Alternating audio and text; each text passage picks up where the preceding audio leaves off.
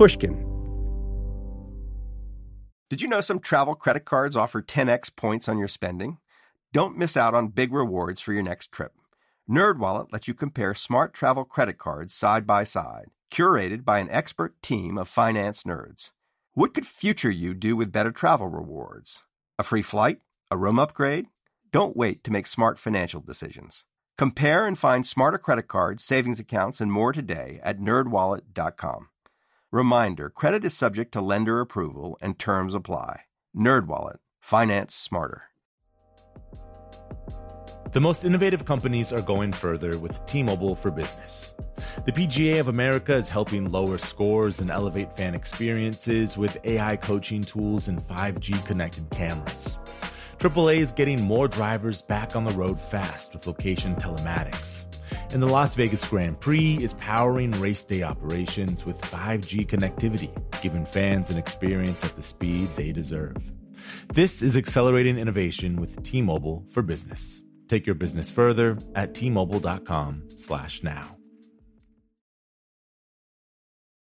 Welcome to Judging Sam. I'm Lidia Jean Kott.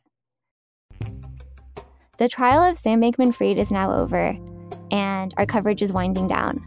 But there are a few things that are still in my mind. While I was at reporting, family and friends would often send me articles. And a lot of these articles were by one particular writer, Elizabeth Lopatto. She's a reporter at The Verge. Her stories about Sam Bankman Fried were sometimes funny, sometimes empathetic, and they were always full of razor sharp insights. I am so excited that she's joining me. Liz, thanks for being here. Let's get into it. It's really nice to talk to you inside at a normal hour. Instead of at 1 a.m. or 2 a.m. in front of the courthouse. No, it's amazing that we're not in the dark. I think that's fantastic. um, yeah, what was this whole experience like for you? It was kind of like getting shot out of a cannon, you know. I, I live in California most of the time, and so I was living in New York for a month in this sort of terrible bachelor pad with like modular everything that came out of cupboards and a kitchen the size of a postage stamp and the trial was about all I was doing. You know, I, I, I have some friends in New York that I got to see on the weekends, but really, like, I would stand outside the courthouse and then I would sit through the trial and then I would go home and write and then I would immediately go to bed. So that was like an entire month of just really being in it. Did you have like a moment of extreme low? Like my lowest of the low when I was trying to sleep on top of my computer on a poncho in the rain at 3 a.m. by the courthouse. That's when I was like, how is this my life? Did you have a moment like that? Um, did I have a moment like that? I don't think I did. I I kind of knew what I was getting into um, because this is not my first time doing like uh, a pretty hardcore trial outing that that is going to necessitate a certain amount of like standing outside. But I will say there was a moment when it started raining and I was like fully in rain gear and had already been standing outside for hours when when the rain started where I was like okay well it's a good thing I'm outdoorsy because otherwise I think I would be pretty upset by this I'm pretty sure you beat me pretty much every single day and most of the days you did make it into the courtroom there was one day where I asked another reporter how much I would have to pay him to get a spot, and he told me his price was two thousand dollars. What would have your what would have your price been? So the entire reason that I was getting into the courtroom, and I did get in every day, was that um, for me in covering the trial, it was important to give people a sense of what it was like in the courtroom. You know, there were moments I think the most obvious one was when um, Sam was having that sort of weird evidentiary hearing, and he, there had been an objection to the question about whether embezzlement was keeping customer money safe. And he answered it anyway. And his lawyer was like, Sam, you've been here for weeks now. You didn't have to answer that question. And Sam was like, I know, but I, I felt like it was important. Um, and that was like a very light moment in the courtroom. It was really, really funny. And then I came out of the courtroom and I realized that people were taking it as like a rebuke, like his lawyer was mm. mad at him. Um, and so there are moments like that where actually physically being in the room is important for reading the tone and you want to see what sort of the jury is seeing although the jury wasn't there for this so i guess this is a long-winded way of saying like the assignment was for me to get into the courtroom so the answer is you could not have paid me unless you were going to give me like you know uh, enough to cover the the my salary like yeah that's so true i do i remember that moment that you're talking about and if you looked at the transcripts, it could have been interpreted one way. And if you're actually there, it seemed really different. Um, one of my favorite articles that you wrote early on was about the millennial vocabulary that came up during Sam Bankman Fried's trial. Uh, what are some examples of the millennial words that were used that you still remember? Everything was stuff and things. And those were the two things that really stood out to me. You know, I was looking at these charts, these Excel spreadsheets that Caroline Ellison had made and it would be like she's referring to a what was she says was a bribe paid to Chinese officials. And she was like, you know, several million for the thing. And it's like, I am so embarrassed for my entire generation right now. This is humiliating. This is not even a good code. And also, this is like such specific internet speak. You know, if you've looked at like the Enron documents or any of the other sort of documents associated with financial frauds, they're usually a little more sophisticated than this, you know? I mean, in fairness to Caroline Ellison, I think that the sort of language she was using was truer to how she spoke and was yeah. truer to like her personality. So in that sense, you know, it's it's it's less embarrassing uh, than some of the corporate speak that we've heard, like you know, if you've ever read a press release where a company is kind of trying to hide the fact that they're doing layoffs and they're talking about like headcount reductions or like strategic restructurings or whatever, there's like a certain kind of like goofy bloodlessness to it. Um, and so it's just, a, I guess, a question of which sort of goofy euphemism you want. Do you want the one that's that's internet speak, or do you want the one that's you know, MBA speak because it's going to be jargon either way. yeah, exactly. And the th- word, the like thing, as a millennial, to defend it for a second, it's a super versatile word. You can say, I did a thing, which maybe means you bought a house, got engaged. Um, it can also be a u- word used apparently to cover up a massive fraud. The thing could be possibly allegedly a bribe. Um, it's a word. Not many words can cover such a vast array of possible meanings. And I also have to say, when I wrote that, I sent it to one of my editors. And he was like, You have just blown up my entire spot. All of my edits sound like this. And I was like, I, I know, Richard. like, I'm aware. I also talk like this. Um, I was hyper aware of every time I said thing or stuff uh, I think for the next two weeks, where I was like, oh my God, I sound just like this. This is what I sound like too. Judging Sam will be back in a minute.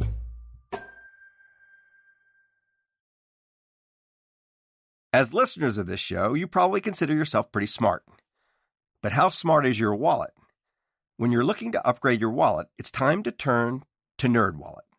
Their expert teams of nerds have the financial smarts to help you find the right financial products for you. Before NerdWallet, you might have paid for vacations with whatever was in your wallet, but you could have been missing out on miles you didn't even know you were leaving on the table. Now you can get a new card with more miles and more upgrades. What could future you do with more travel rewards? A hotel upgrade? Lounge access? Wherever you go next, make it happen with a smarter travel credit card. Don't wait to make smart financial decisions. Compare and find smarter credit cards, savings accounts, and more today at nerdwallet.com. NerdWallet. Finance smarter. As with all cards, credit is subject to lender approval and terms apply. The most innovative companies are going further with T-Mobile for Business. The PGA of America is helping lower scores and elevate fan experiences with AI coaching tools and 5G connected cameras. AAA is getting more drivers back on the road fast with location telematics. And the Las Vegas Grand Prix is powering race day operations with 5G connectivity, giving fans an experience at the speed they deserve. This is accelerating innovation with T-Mobile for Business. Take your business further at t-mobile.com/now. We're back. I'm also curious. So, you know, before you covered the trial of Sam Bankman Fried, you covered the Elizabeth Holmes trial. And I'm curious what similarities and differences you saw between both of them, starting with, let's say, the similarities. I'm going to start by saying this is specifically my opinion. Um, yes. But I think that there is a similar level of delusion involved with both Sam Bankman Fried and Elizabeth Holmes. And the reason I say that is that if you go and look at the statistics for um, going to trial against the federal government, people don't succeed. You know, in the Southern District of New York, those odds are are terrible. And if you just plead guilty and you sort of throw yourself on the judge's mercy and you say I've I've done I've done something terrible, I feel bad about it, I want to repay my debt to society. One of the things that you can possibly do is shorten your sentence because you seem like you have accepted that you've done wrong and you are, you know, contrite. And you're saving the government a lot of money. Exactly. and so if you are going to trial, it's because you think you have a chance of acquittal, I think. And both Elizabeth Holmes and Sam Bankman Fried were obviously very good at talking to people before their fall. They were very good at convincing people to give them money.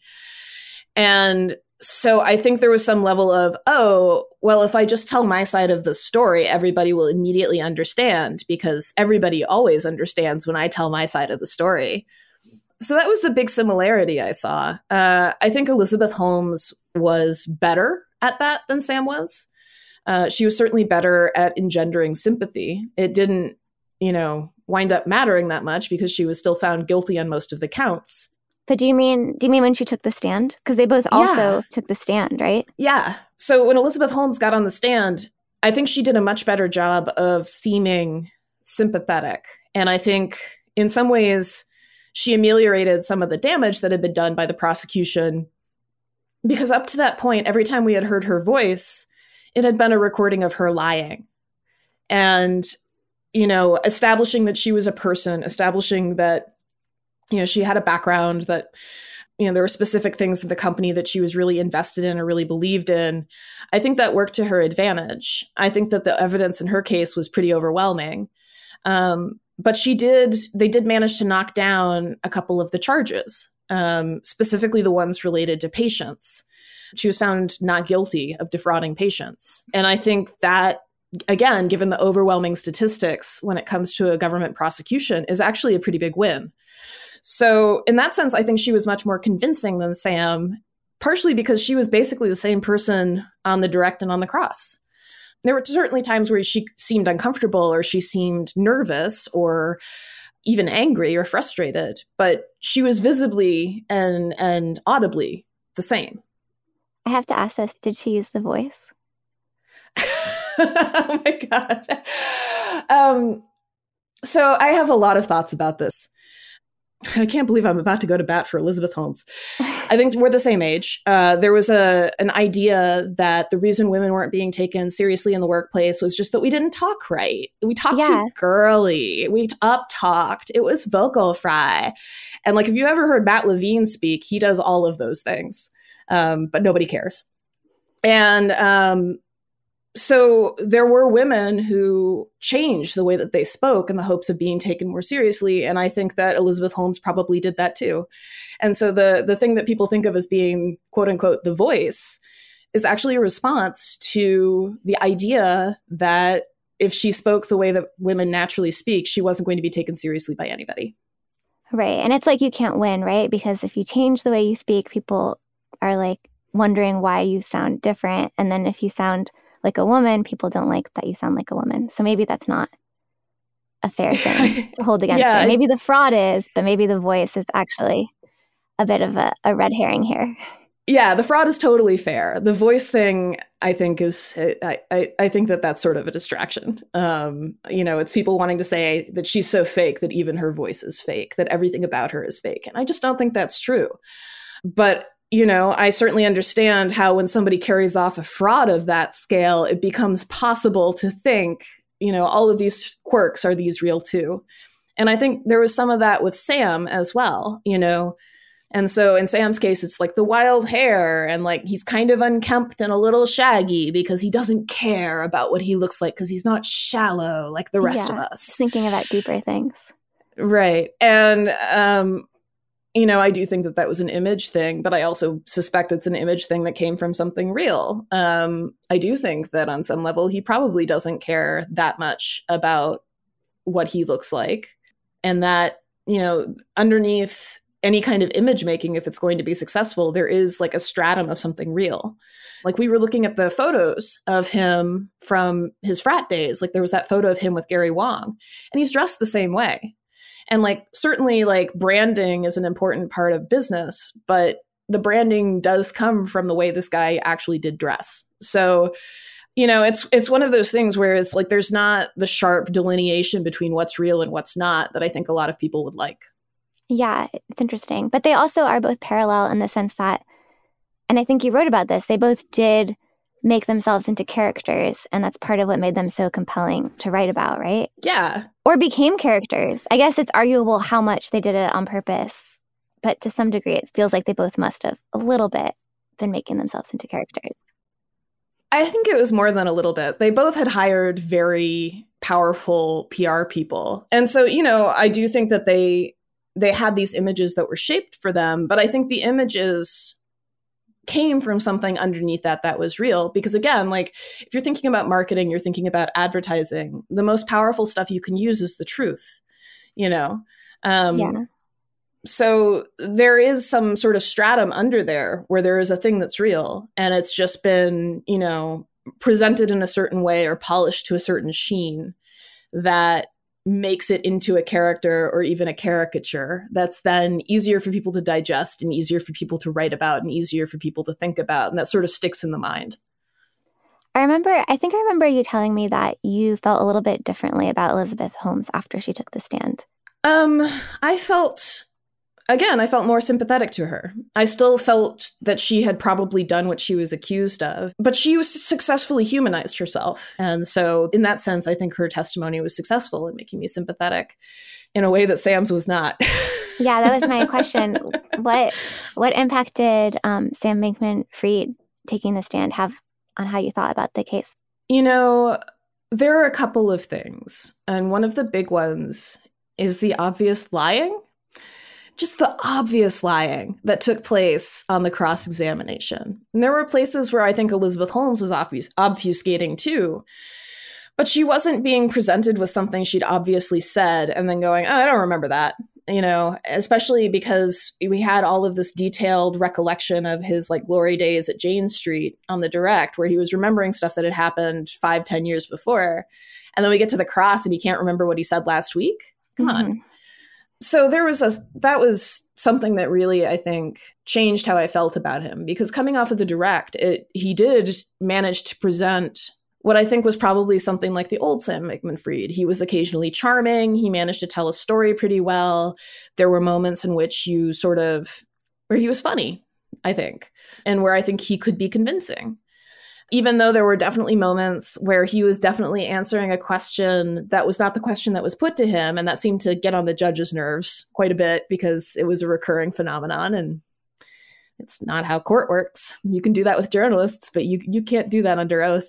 They'll ask you the same question again. You're on their time. Um so there you know i think that the direct mostly worked for him except that he was providing an alternative explanation for something that we had heard several witnesses corroborating each other's stories on. And he was the only person providing that explanation, and he had no documentation to come with it. And like that was one of the things that I think the prosecution really had going for them is that even though a lot of, you know, text messages, Slack messages, all of those things had been destroyed, they still had some emails and they had some spreadsheets and they had some memos. And that provided sort of an undergirding for the testimony. So that was a big part of it. And the other piece of it was that he seemed to be trying to thread the needle in such a way that he was not exactly lying, but he wasn't exactly telling the truth. Mm-hmm and that read both as arrogant and untrustworthy, I think, at least to me, where he would start, you know, these sort of word salad answers with, to my recollection, as I recall at the time, whatever, jargon, jargon, jargon, jargon, jargon. And then the judge would say something like, So you're saying you could do whatever you wanted, essentially. And then Sam would have to say yes, because that was what he meant. And that was like about the document retention policy, you may recall. Um, so there were these moments where he just he made himself read as much more untrustworthy than I think he needed to. And so that made me a lot less sympathetic to him. Um, even though I think maybe a lot of the circumstances around Theranos and FTX were similar. Yeah. Do you think what you're saying is kind of making me think that maybe at the end of the day, Elizabeth Holmes was just better at people than Sam Bankman Fried? Oh, that's definitely true. Elizabeth Holmes's big skill was people. And I was thinking about it because with a lot of these folks where you're told someone is charming, like i am I'm thinking of like Adam Neumann at WeWork, even though he hasn't done anything fraudulent, he just enriched himself and told everybody what he was doing. But the the, the skills don't always translate on screen. So you might see a clip of this person and just be like, why why were people following him? I don't get it. But with Elizabeth Holmes, the thing that she was really good at, I think, and we got this in a lot of the testimony, was making other people feel heard and feel important. And that was the thing that we would hear over and over again was that you'd bring her a concern and it sounded like she was taking it seriously and really listening to you. And then Sunny Balwani would show up and be like, "We're not doing that and also you suck." You know? and obviously the two of them were coordinating. Um, but her skill set was really making people feel important. And that was part of, you know, that's that's a fairly important people skill. Like that is a really good people skill, like being able to make someone feel listened to. And Sam is not good at that. So, what do you think, you know, from watching the trial, following the case, at some point he did build this company that was very successful. What was his skill set? I think Sam was uniquely suited to crypto because he made people feel like if they didn't understand him, it was because they were too stupid to understand him. Just real talk. Um, thinking about like the way that he answered questions when they were put to him. Um, and also Nishad Singh's testimony that he found Sam really intimidating. I think probably a lot of people found Sam really intimidating. Um, and so I think there was a certain element of being able to make other people feel stupid um, and feel that he was smart and they were dumb that was part of what built that empire because you know there is um it is a strategy. You can do that. You can bulldoze your way through people if you want. I, it's not a strategy I personally would recommend, uh, particularly because it tends to leave a lot of really pissed off people behind you. Um, but it can work. And so if you think about, you know, going into a VC meeting and playing a video game during it while you're answering these questions, which is a very famous anecdote, right? He he did that several times to me, that reads as arrogant and insulting. That's not somebody I want to work with. That's not somebody who I think is going to be receptive to my ideas or who I want to trust with my money. But to other people, I can certainly see that reading as like, this guy is so smart, he doesn't actually have to pay attention to me in order to answer my questions. This guy is so far beyond what I'm doing that our conversation isn't enough to stimulate him. And so he can simultaneously do two or three other things and not miss a beat. Gee whiz, he's so smart. Right. And it's perfect for an industry that's kind of built on people maybe not fully understanding it, but feeling a bit dumb about not fully understanding it. Yeah, that's right. I mean, I have explained NFTs to a number of people. And every time I explain it to a normal person, they say, wait, is that it? Is that all? And I'm like, yes, that's that's it. That's all. There's no other extra. Like there's you're not stupid. Like that's what it is. And so I think this is an industry where um being able to use jargon in that way can really convince people that they want to be in on this like cool new technology that they don't totally understand. But you know, if they don't get it on the ground level, they're going to miss out. And that fear of missing out is huge in crypto. Um, I think it's one of the main motivating forces, actually, for a lot of sort of crypto shenanigans that we see. And simultaneously, during that period um, where Sam was seeking investment, that fear of missing out was a huge part of the VC industry because all of this money had come sloshing into VC due to the low interest rates. And so there wasn't, you know, there weren't as many other places you could park your money and make a decent return. And so they had to find companies that looked like they were going to be like powerhouses uh, that would that would pay off for this investment. And so you see this sort of like the speed at which people were investing suggests that almost no due diligence was being done. And we saw that with Theranos too. Like there was a long discussion of the due diligence that the VCs had done on Theranos. And in many cases, it was pretty minimal, if there was any. So there was that that kind of environment where being able to make a strong first impression, even without any kind of documentation or whatever, really, really mattered. And so making other people feel that he was super smart and super on top of things and in this hot new industry and he understood it and you didn't, like, I think that that was a fairly powerful thing. Right, that makes sense. They're kind of like opposites. Elizabeth Holmes made you feel special, you know, and therefore you should give her your money. And Sam Bankman Fried, I guess, made you feel like he was special and therefore you should give him your money. Yeah, I think that's right. That's a good way of putting it. Judging Sam will be back in a minute.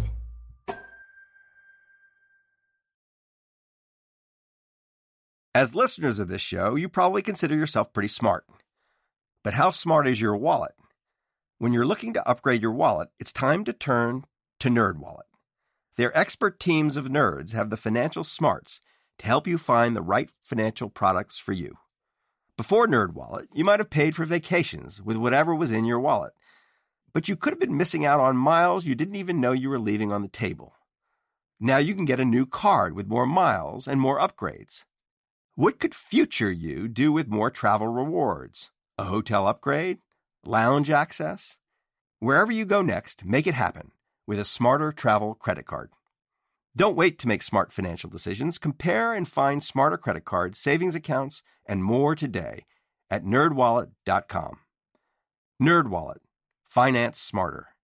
As with all cards, credit is subject to lender approval and terms apply. The most innovative companies are going further with T Mobile for Business. The PGA of America is helping lower scores and elevate fan experiences with AI coaching tools and 5G connected cameras. AAA is getting more drivers back on the road fast with location telematics. And the Las Vegas Grand Prix is powering race day operations with 5G connectivity, giving fans an experience at the speed they deserve. This is accelerating innovation with T Mobile for Business. Take your business further at tmobile.com slash now. We're back. I'm curious about, you know, you write about tech a lot, and it feels like there's been all these tech CEOs who've had these dramatic falls from grace. Do you think that's going to have any impact on the industry? I don't know. I think one of the things that's underappreciated about the tech industry is how much of it is about marketing. And if you look all the way back to Steve Jobs, a lot of the big Apple moments are actually about marketing.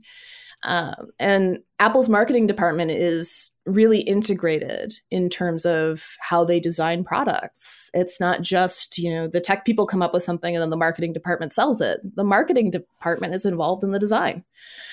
Um, so I think in that sense, that renders the tech industry vulnerable to people who are good at marketing in a way that maybe some other industries are not. Um, I don't know that it's uniquely vulnerable. Uh, if you think about some of the scandals that we've had over the years, uh, in the pharma industry, for instance, they've also been marketing related. So, um, you know, there was a a big scandal, boy, about a decade ago, where a lot of pharmaceutical industries were selling antipsychotics for indications they weren't approved for. Uh, marketing is often the place where you start to see this stuff happening. It's it, it's where people promise stuff that they maybe aren't going to deliver. So if you think about, for instance, Fyre Festival, another famous millennial fraud. Right. Um, the part that he was good at was marketing. The part that people really got, you know, got down, the part that made Fyre Festival some, look something look so cool basically was all marketing it was all marketing and they just there was nothing underneath it to support the marketing there was there was no actual festival and so i think any industry where marketing is that important can lead to sort of the cart pulling the horse, right? Where the marketing department gets all the way out there and there's nothing underneath. Um, and I think that was part of what happened in FTX. Um, and there was this sort of marketing powerhouse that Sam had going and that he was very good at. Um, obviously, like people knew what FTX was. There was a Super Bowl ad, there was the FTX Arena. Like this was something that people were very aware of. Uh, in a way that they maybe were not aware of other crypto companies, like, for instance, Kraken or Coinbase, which had been around longer. So I think that that emphasis on marketing is part of what can be dangerous. So, yeah, I guess I don't know that the tech industry itself, that the tech piece of this is the problem. I think that the problem comes back to the thing that's a problem in every industry, which is usually the marketing department. Right. There's just a lot of a lot of money for marketing in tech. yes, definitely. Um, are there any moments from covering the trial of Sam Bankman Fried that you think are really going to stick with you, or like one particular moment that you think might stick with you that you can see? You know, when you think about the trial years from now, that you might still think about that moment? Yeah. I think one of the big ones actually was pretty early, and it was Adam Yedidia. Um, I got out of his testimony and I immediately texted my best friend, who I was also college roommates with and who I still see on a very regular basis. I texted her, if you ever testify against me, I am so fucked. Like, just imagining how pissed off and betrayed Adam Yedidia would have to feel in order to agree to this really is striking to me because you know if you think about the people you're really loyal to and the people you you really love and what you would be willing to do for them you can certainly imagine him being like no i'm going to plead the fifth to everything. It's going to be the fifth the whole way. And that's not what he did. So that really stuck with me um, right and he didn't have to testify it's not like he had been charged with anything he hadn't been charged with anything he didn't have a cooperation agreement so choosing to testify in that way suggested someone who was genuinely very angry, like very angry. Um, and maybe who felt very, very betrayed by somebody he had once loved. And so that was really striking to me. The other big one was watching Sam's parents react to the verdict, um, which, you know, we saw some evidence that they were involved in FTX. How involved, I don't know. And I'm not going to pretend that I have any good answers about that. But there is something if you've ever seen a parent in anguish, there's something about that that really sticks with you. And watching them receive the verdict, and not only receive the verdict and experience that anguish, but experience the anguish in a room full of reporters and having no privacy at, in that moment, that really stuck with me. Like there was this moment where his father sort of doubled over and his mother had her hands over her face. And I watched the courtroom artist who was seated in the row in front of them turn around and start sketching them. And you can see the sketch. It's it's out there if you if you look. And it was such a genuinely horrible moment and it was also such a hugely public moment. Um, and those combination of things like really that really stuck with me. Liz Lopatto, thank you so much for joining us. Thank you, Lidia Jean. It's been great. This episode of Judging Sam was hosted by Lidia Jean Kott, our court reporter. Catherine Girardeau and Nisha Venkat produced this show. Sophie Crane is our editor. Our music was composed by Matthias Bossi and John Evans of Stellwagen Symphonette. Judging Sam is a production of Pushkin Industries. Got a question or comment for me? There's a website for that atrpodcast.com. That's atrpodcast.com. To find more Pushkin podcasts, listen on the iHeartRadio app, Apple Podcasts, or wherever you listen to your podcasts. If you'd like to access bonus episodes and listen ad free, don't forget to sign up for a Pushkin Plus subscription. at pushkin.fm slash plus or on our Apple show page.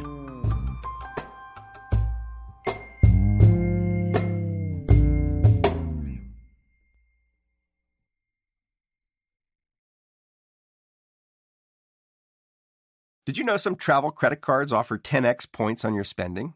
Don't miss out on big rewards for your next trip.